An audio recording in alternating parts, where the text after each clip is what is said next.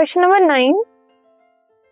why are carbon and its compounds used as fuels for most applications carbon और उसके compounds को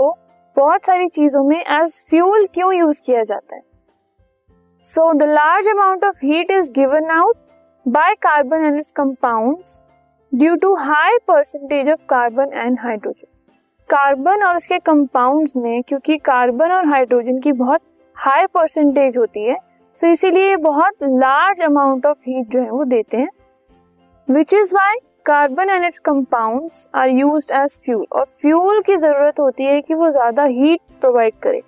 सो so, क्योंकि carbon और उसके जो कंपाउंड्स हैं कार्बन और हाइड्रोजन की प्रेजेंस की वजह से बहुत ज़्यादा हीट देते हैं इसीलिए वो एज फ्यूल्स यूज़ किए जाते हैं। Now, since they have optimum ignition temperature high high value इनका जो इग्निशन टेम्परेचर होता है, वो भी बहुत ज़्यादा होता है और कैलोरिफिक वैल्यू भी बहुत ज़्यादा होती है। In addition to this they are easy to handle and combustion can be controlled making them fit to be use as fuel fuel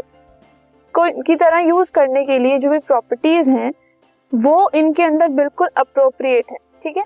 easy to handle होते हैं कार्बन और उसके कंपाउंड्स और उनका जो कंबर्शन है उसको कंट्रोल किया जा सकता है। सो इन सब फैक्टर्स को देखने के बाद, इन सब फैक्टर्स की वजह से हम ये कह सकते हैं कि कार्बन और उसके कंपाउंड्स एज फ्यूल बहुत ही फिट है। This podcast is brought you by Hubhopper शिक्षा अभियान अगर आपको ये पॉडकास्ट पसंद आया तो प्लीज़ लाइक शेयर और सब्सक्राइब करें और वीडियो क्लासेस के लिए शिक्षा अभियान के यूट्यूब चैनल पर जाएँ।